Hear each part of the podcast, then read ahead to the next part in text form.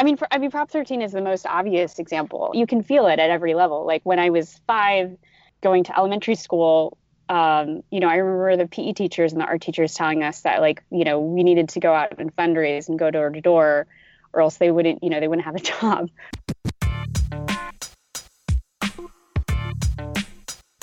Welcome to episode six of Gimme Shelter, the California Housing Crisis podcast. This is Matt Levin, data reporter with Cal Matters.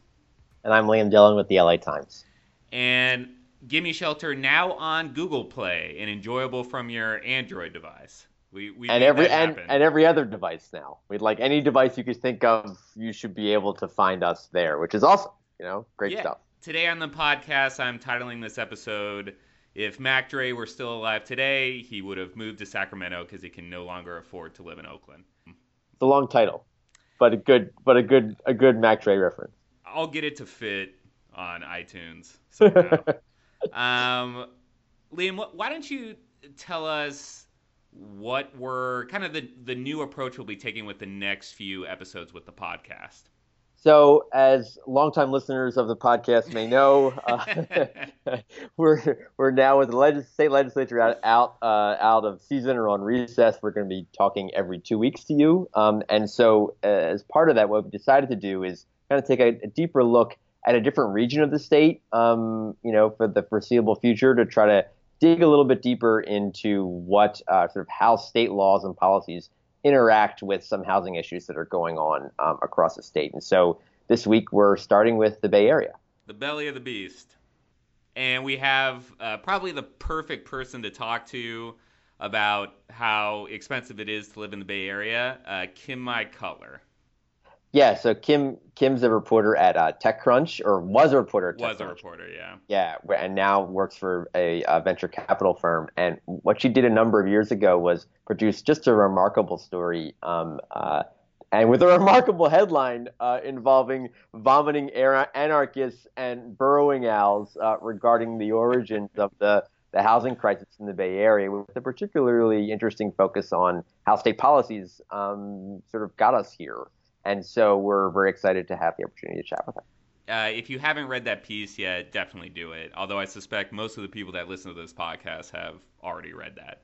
Um, let's uh, begin with our ever popular segment, our avocado of the week, maybe the sweet potato of the week going forward. Um, and our avocado of the week this week features actual avocados. It was great, like actual avocados in my hand. It was a, a wonderful avocado of the week moment. So take us on a journey down to UC Riverside, Liam. So I spoke at uh, UC Riverside last week. They have a they have a speaker series for, for various uh, policy issues, and they wanted someone to talk about the the, the state housing uh, crisis. And so there I was, um, and uh, did a, nice long talk about sort of all that passed in the legislature and why more didn't get passed. And and as an added bonus, um, I was handed uh, multiple avocados right off the tree from from Riverside, and it just it it it was so on brand. Mm-hmm. Uh, it really made my whole week. So anyway, um, get, you know, getting back to the the sort of the the you know moving from the the physical avocado of the week to the metaphorical avocado of the week. Yes, please. Uh, well, while I was uh, describing the legislation that passed um, here uh, a few weeks back, uh, uh, I, I, talked about Senate Bill 35, which is the, the streamlining measure, the measure that says, um, you know, if cities that are behind in their housing goals, uh, if uh, if that's the case, then cities also have to approve uh, particular projects that meet underlying density without delay. So sort of makes it easier for cities or makes it easier for developers to ensure that their projects would would would get built. And so, as I was describing this, um, a city official from a, a, small community outside Riverside uh, had heard about it for the first time in, in my conversation, and then said, "Ah, I know what we're going to do. Um, we are going to downzone."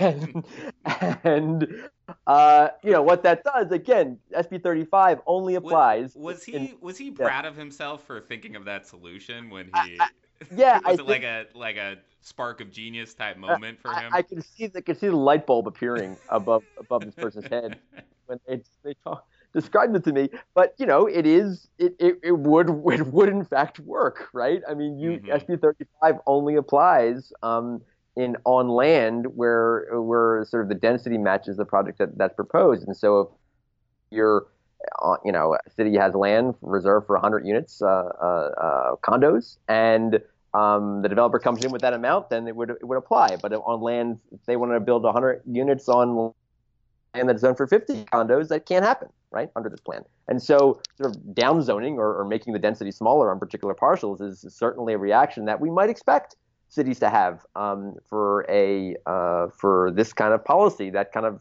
uh, works to erode some of their some of their power. And that was exactly the fear expressed uh, by proponents of SB 35, how how cities would possibly react, and then also very specifically articulated by Carol Galante on the second episode of the podcast. I mean, she that was her major concern with how effective SB 35 was going to be.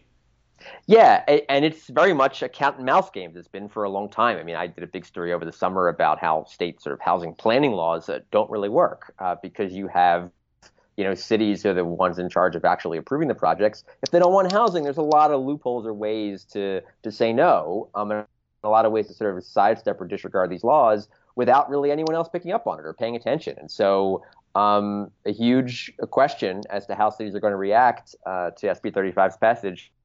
And and you know and we see the reaction uh, from folks who don't want any more housing in their communities. They may always be able to find a way at least under the current system. Um, let's move on to the one number you need to know to sound intelligent about housing policy this week. And go ahead i'll tee you up yeah so what's that number matt? It is 23% and what's so big what's such a big deal about 23% Uh, that is the percentage of Californians uh, that are poor once you factor in housing costs. That's according to the supplemental poverty measure, which is a uh, alternative measure of poverty released by census uh, that attempts to incorporate the insane cost of living in areas like the Bay Area, Los Angeles, San Diego, up and down the state.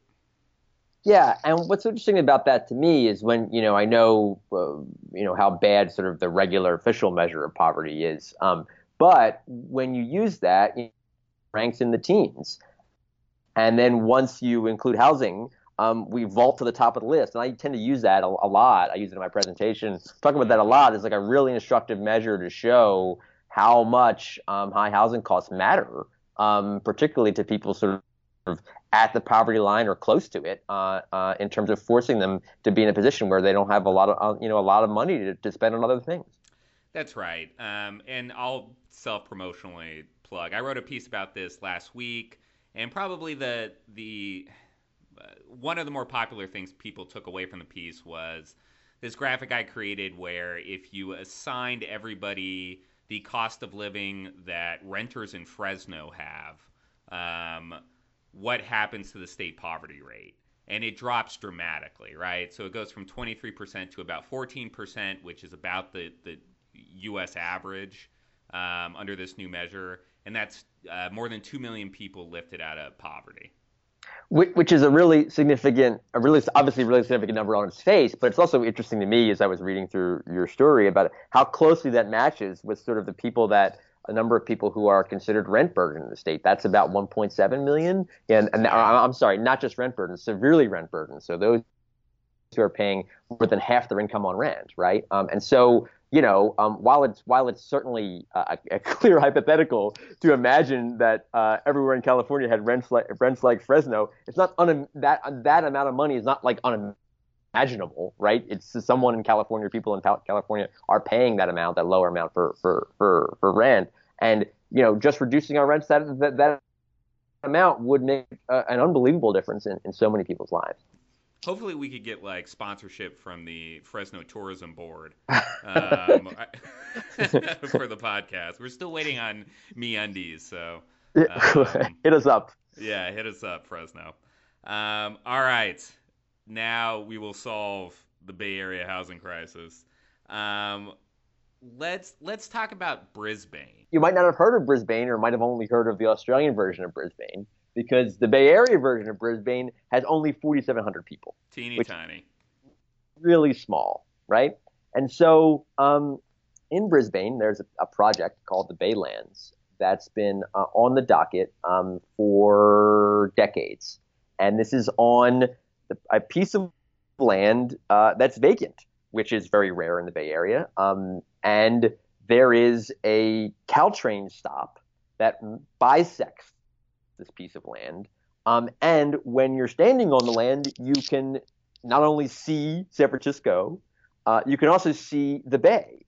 And so, uh, based on every sort of measure that planners and environmentalists and everyone who says that we need to do things to to, to build housing, this is the place, man. It It's- hits it's all the- of It's the platonic ideal of a housing development in the Bay Area. It absolutely is. Now, um, but man, it's probably not going to happen, or at least it's probably not going to happen in the way that um, in the way that the developer has proposed it now. Uh, and so there are a number of reasons for that. Um, well, uh, just hold on. I, I don't know if uh, we covered this. How how big is the development, and how many people would it bring in? Sure. So the development it would be roughly uh, 40 would be 4,400 new homes, and it would also have some commercial and other components to it. But the kind of the, the main event is these 4,400 new new homes, which would again because Brisbane is so small would triple the city's population. It's a big change. Yes. And and let's go through the reasons why this is not going to happen. Right. So um, I think the primary reason, of, of course, is that you know um, Brisbane gets to decide, and you know such a small community does not seem inclined um, to support uh, you know housing uh, uh, uh, at that size or at that density. In fact, even the developer told me when I was writing the story about this project over the summer that you know the developer doesn't expect 4,400 new homes to be approved on this on this piece of land. So the primary reason is that the city, which is in charge, is not going to not going to approve something so large. Um, uh, you know, even though I mean the, the property could, in theory, support significant, even you know, even, even higher densities, but at this rate, um, it's it's it's not you know not going to happen, or at least you know to the point that the developer is even willing to tell me that it isn't. Um, you know, the, there are some environmental concerns. Uh, this you know piece of land is vacant for a reason. It used to be a a uh, a, a rail yard, uh, and uh, part of it, not where the houses are planned, but a different section of it, used to be a a landfill. And so, you know, um, you sort of have to trust that regulators would would do a good job of saying this this this parcel's clean uh, before you know before before building were to be allowed to happen. Uh, but that's kind of a point of whether you trust regulators or not, right? Um, Mhm. And so so that and so and again, you know, I don't want to I don't want to mitigate. It's easy, I think, to ridicule this project as a um, sort of NIMBY like paradise thing, right? Or like a classic NIMBY Yeah. thing. But I, you know, but I think, um, you know, I, I, I, there, I think there's legitimate angst um, among the the community for a project that would be so large. I mean, it's very. I mean, it isn't just like, oh, we're adding, you know, 200 units in, in San Francisco. It's adding, you know, such a large amount of homes. a town. Are most of the residents there long-time residents? I mean, are, are it's is it mostly older homeowners who have been there 20, 30 years? Yeah, I don't know. I don't know the exact break breakdown of the town. I could tell you those who are the most politically involved. However, certainly Yeah. are, you know, are those who have been there a long time.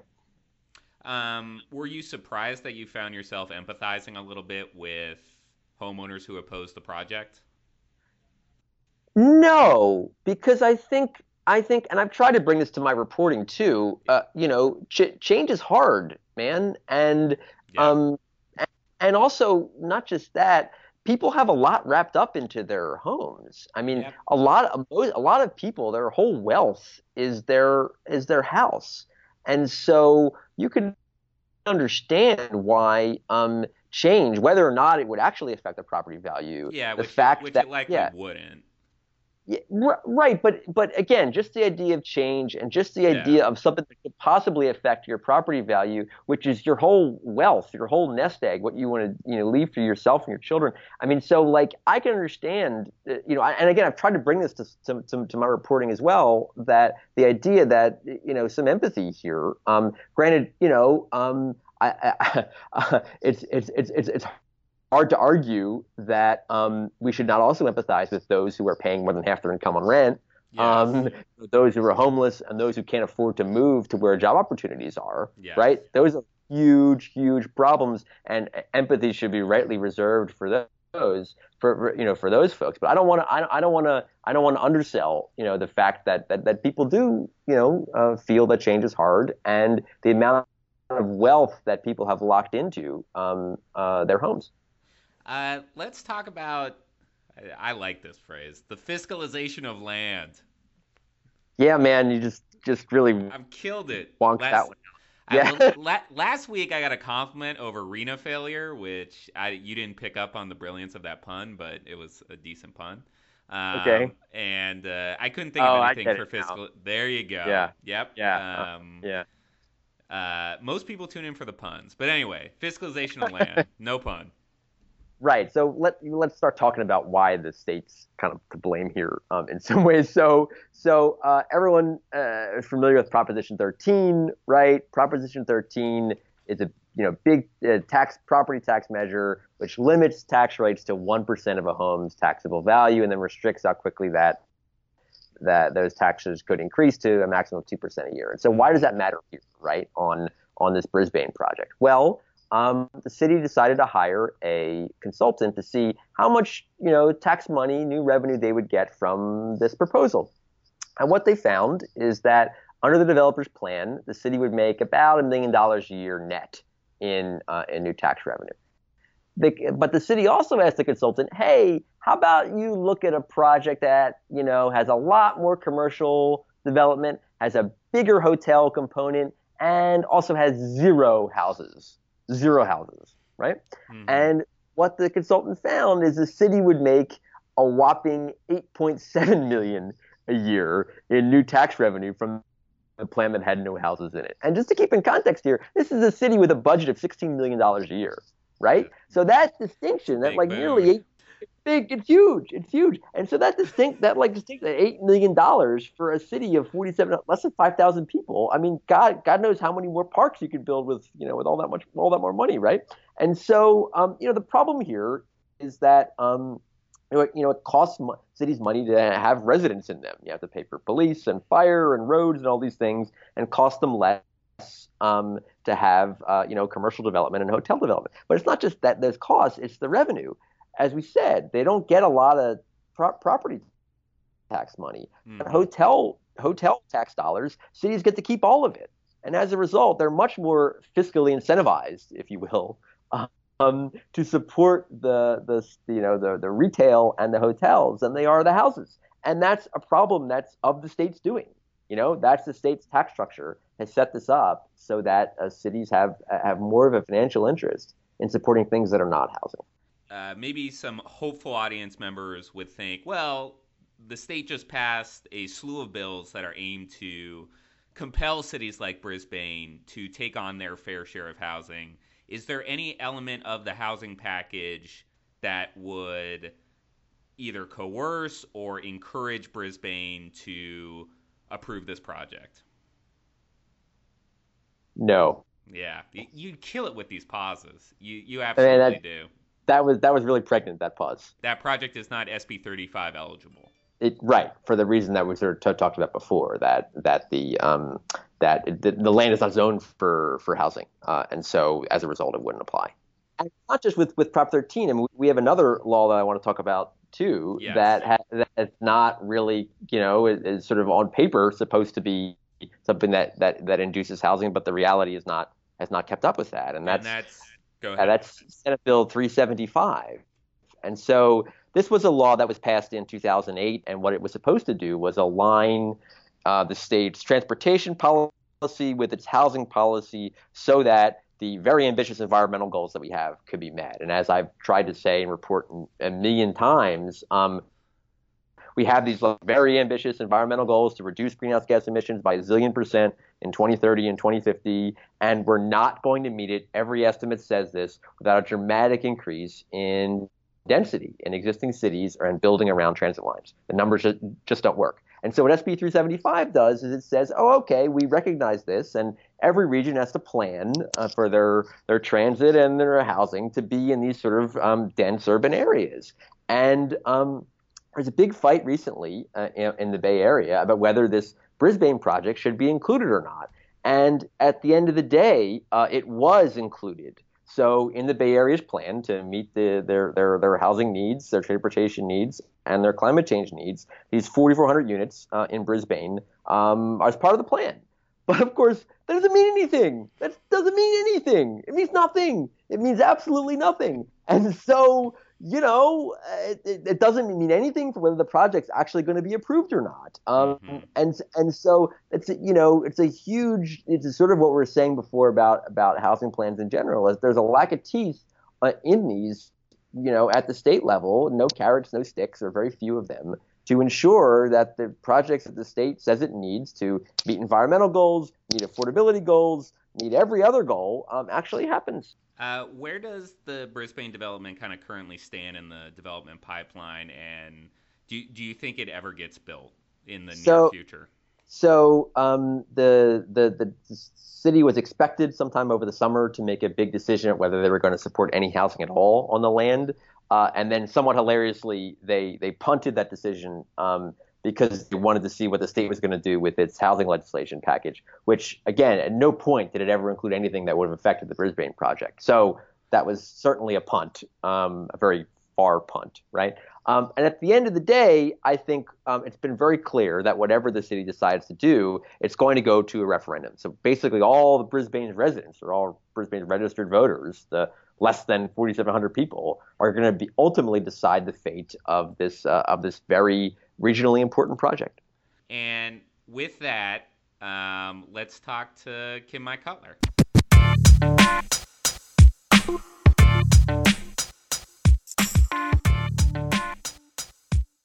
So we're here with Kim Mai Cutler, who is a uh, Bay Area journalist and works for a venture capital firm who has written a ton about um, housing issues in San Francisco and the region for a number of years. And we're very excited to have you here. Thanks.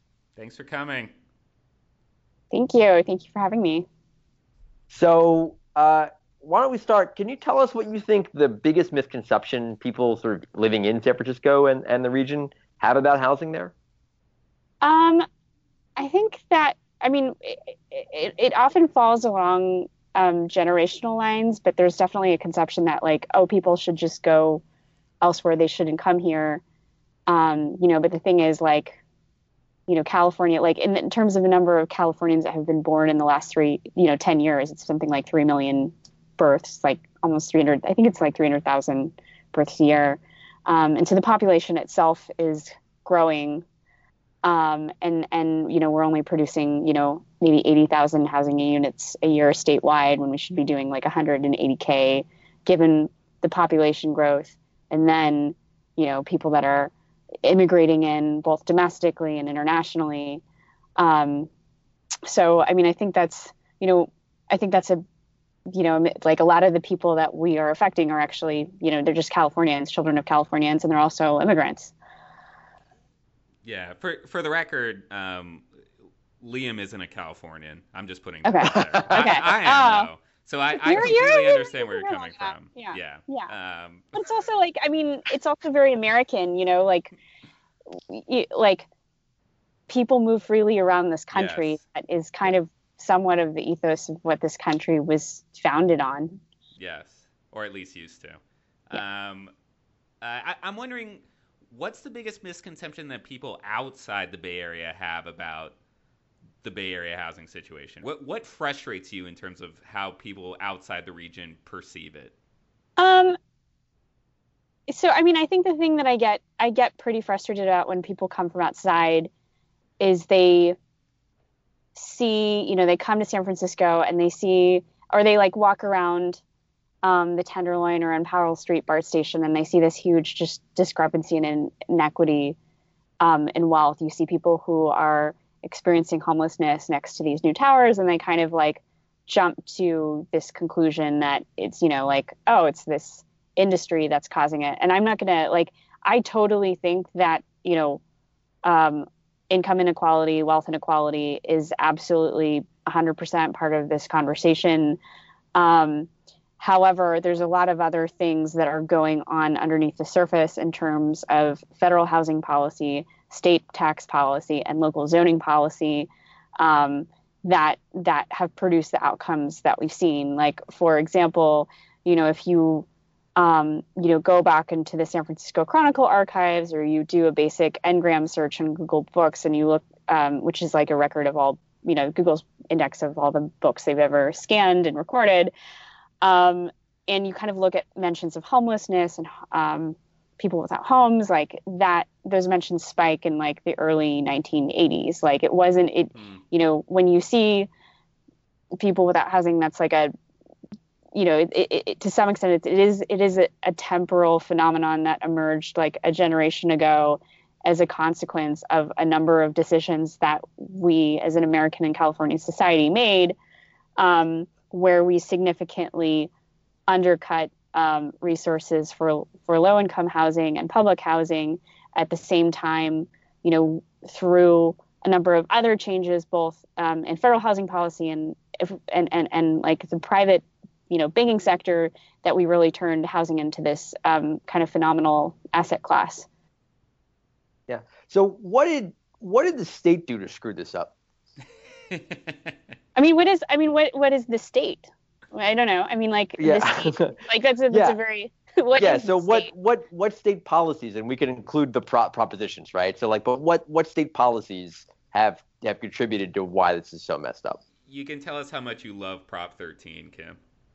Oh, I mean, well, there's a, I mean, how, where do we want to start? I mean, we didn't can start before there. I mean, like there's, um, you know, there were there are actually a number of state supreme court decisions um, that preceded Proposition 13, where you know a judge, you know, ju- the the state supreme court would rule that you know a city didn't have to, if if a city downzoned a person's property, it wouldn't have to compensate the property owner for, um, you know, reducing the financial value of their asset right? And that's, you know, that's different mm. than say from what I understand in Washington state, you know, there's a relationship between the financial value of the land parcel and if you're going to you know, demand more affordability requirements, you by law, by state law, have to offer more height and more density. Whereas we had to go through like a two or three year, like a many, many year process, you know, creating our own kind of custom legislative version of that in San Francisco.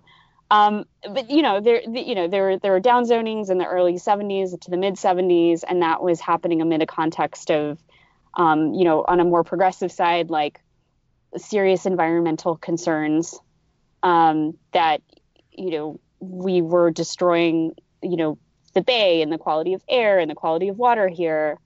Um, and you can see, like even this week, you know, those constraints are are real. Like, I mean, we're seeing that with the fire damage. Um, yeah that, that that's an, that's a real concern. Um, and then on the less progressive side, and the more, um, you know, the more I don't know what to call it, but like, you know, a, f- a couple years after Fair Housing, the Fair Housing Act was passed in 1968. I mean, magically, all these zoning requirements appear all over America and all over California, downzoning everything because you can't, you know, explicitly engage in any of the practices that were that that were commonplace in both the you know the private real estate in, industry and then also encouraged by government policy um, you know from the 40s through the 60s you know which includes things like blockbusting and redlining and all of that so you, can you give any sort of concrete example and particularly from from, from like sort of how your maybe your favorite concrete example for how state policy that was perhaps put into place in the 70s is is uh, you know affects things now? Um, I mean, I mean, I mean, Prop 13 is the most obvious example. It's like, I mean, like literally every at every like, you know, level as a Californian that I've engaged with, you know, public services of any sort, you actually feel you can feel it at every level. Like when I was five or six and going to elementary school, um, you know, I remember the PE teachers and the art teachers telling us that like, you know, we needed to go out and fundraise and go door to door or else they wouldn't, you know, they wouldn't have a job, right? because like all of those extracurricular services were what got cut um, when you didn't have, you know, sufficient revenue to cover, you know, the cost of, you know, paying teachers. And then you look at housing prices today and um, you know, Prop 13 intersects with a lot of, you know, it doesn't only just get, you know, capitalized into housing prices. It also factors into, you know, people's incentives to make certain decisions or other, you know, not make certain uh, other decisions. So like, you know, if your in if your assessment is going to be the same or not the same, but like capped forever, um, and your city can't, you know, necessarily. It's it's less lucrative from a tax revenue collection perspective to approve housing, right? Um, than it is to approve office space, and you know, as long as and, and, and it's not like any and like more housing just represents more traffic and more impacts in schools to you and you don't have to you don't bear any consequences from it. And in fact like you probably enhance your own returns on your own real estate on it. Like why would you why would you approve more housing right? Do you see attitudes on prop 13 shifting? I mean in a meaningful way right? Especially as like more go ahead I don't know. We'd have to. You'd have to run polls on it. I mean, it's yeah. obviously like uh, in no way, and I'm, in no way at all am I suggesting like it, you know, be repealed or anything. Like I think that there are people want to have security in in their housing. That's a totally understandable aspect of it. But like it, it, its targeting was too broad and too it was too blunt an instrument. I, am curious how, what you think about what the state has done recently. Um, do you think that you know that this was good uh, or meaningful in any way? Yeah, I mean, I think I, I, think I mean you'd have you would have some pretty good historical, but like I mean, my it's my understanding that this is like the biggest significant package probably in you know probably decades maybe. Um, you know, it, it, it, it was an acknowledgement from legislators around the entire state of California that this is a really serious issue. It's serious from um, an equity perspective. It's serious from an economic growth perspective. Uh, it's serious from a quality of life perspective. It's serious for it's serious for a whole, you know, it's whole generations of people. Um, so I'm I'm glad that it happened. I think you know there's obviously more to be done um, you know, like with SB2 getting like a couple hundred million dollars of like I mean that doesn't put us where we were before the recession. And then likewise, you know, SB 35 is probably good for like that perfect project that matches, you know, the existing zoning, you know, existing zoning requirements of the city already. Um, and there's, you know, it's unclear to me how many projects like that exist in actual like the actual messiness of right. getting a project approved it's on a city basis. a lot of people. Yeah. Yeah. yeah. yeah. I, I'm wondering. So on this state housing package, this was one of the first times that kind of local yes in my backyard groups, which obviously have some origins in the Bay Area, kind of engaged on the on the state level. I mean, have those groups been successful locally?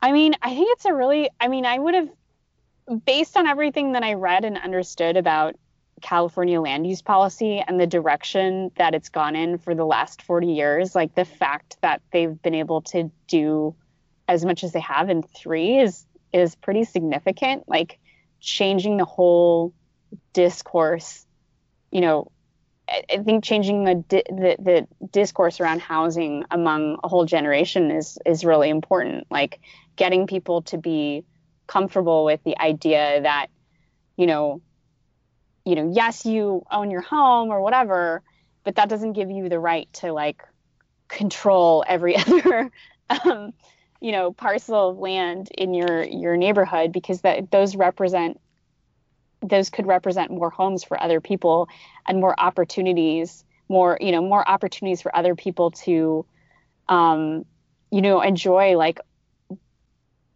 the economic um, the economic prosperity that exists here, the cultural amenities that exist here. Um, and it's a way for other people like to be open to the idea that like, yes, like other people have a place here and can contribute to our, our community. Huh. Huh. This is an incredibly stupid question, but I, I want you to do it anyway. If you if you could rank these three conflicts in terms of how kind of vitriolic they are in the Bay Area, uh, one baby boomer millennial, to um, homeowner renter. Obviously, there's overlap here, um, and uh, three. I feel like Rick Perry. I'm blanking on the third, the, the third one I had in mind. Tech, Uh, tech, non-tech. That's, that's tech? what it was. Yes, it Yeah, was tech, I- non-tech. So Mind meld, man. We got a mind meld going. Yes, so. we're Yeah. slowly evolving to the same th- person. R- rank those for us in incredibly would say- objective fashion. Oh no, I mean I would say yeah, the tech non-tech and baby boomer millennial are like they're probably equal up there. Really? Yeah. So Uh, what? go that's ahead, a decent, decent, decent segue to what do you think like the responsibility of tech is in dealing with this problem? Um. I did, uh, this is a different question for local and state, I guess. Um. So I mean, I think, you know, they have to be like if they're if they think they're going to want to hire this many people, I think they need to be really straightforward and really upfront with the public and the municipalities. Like these are our expectations for hiring, and therefore these are, yeah, I'm talking about the big companies Yeah. um, to help them kind of guide the way in terms of, um, you know, planning, like more coordinated planning on that. And I also think like it's very easy for the leaders of the industry to be like, oh, just build more housing. Like, why can't the politicians? Blah, blah, blah. But they're also not doing enough to say, they're not really doing enough to um, recognize the fact that they need to be offering and including economic opportunities for the people who are already here. And they do a terrible, I mean, they just do a terrible job at that. What, What, do you does mean that by mean that? exactly? Yeah, yeah. yeah. um, What what economic opportunities are you talking about? And, and well what- making sure what that they're i mean like like what what from a community perspective i mean community i mean like a lot of local communities are frustrated they're like okay well you've got this campus but then are you hiring people out of our school systems or are you i mean like i'm, I'm really thinking i'm thinking about um, you know a handful of communities like you know parts of san francisco east palo alto like um, parts of san jose maybe oakland like you know understanding that like people need to have um, upwardly mobile job opportunities that lead to you know permanent employment at these companies. Um, and it needs to be more than a cosmetic thing. Um, and i think if they could show some serious intention or demonstrate that while also you know coordinating more with some of the city and regional governments on like hey well if you think you're going to hire 10,000 people in the next however many years like maybe you should communicate like you know what what does the what do the local regional governments and then you know both this the city where that you know th- that company is headquartered and also the adjacent cities need to know about like how much housing they should plan around that. And i also think like i mean that's one of the issues with like their regional housing needs assessment metric like RHNA. Um, you know it's only updated once every seven years. And i think that you know if a city approves a giant campus like maybe their numbers should be updated to reflect that worsening jobs to housing ratio. So, Kim, are you optimistic, um, uh, either at the local or the state level, that these issues will be resolved? There'll be meaning, meaningful progress made in the coming years. Um, I mean, I think what we've done is like engage the conversation at a at a at a very like a very we've we've moved it in a very um, profound way, but it's still also a relatively simple conversation to just say, okay, let's just build as much as the population is growing, which is Right. you know less like that. You know that will keep things you know at a steady state but if people want to have more than that, then they need to have probably a more serious conversation about to say the way like um, you know, tax is structured or the way infrastructure is paid for here, or, you know what I mean? Um, and that's that's a harder conversation. That's a significantly harder. All right. Um, Liam, you got anything yeah. else? And no, anything else you want to add, Kim? Um, no, I'm good. All right. Okay. Uh, Um, Kim Mai Cutler, thank you so much for being with us. Thank you. thanks, Kim. No problem.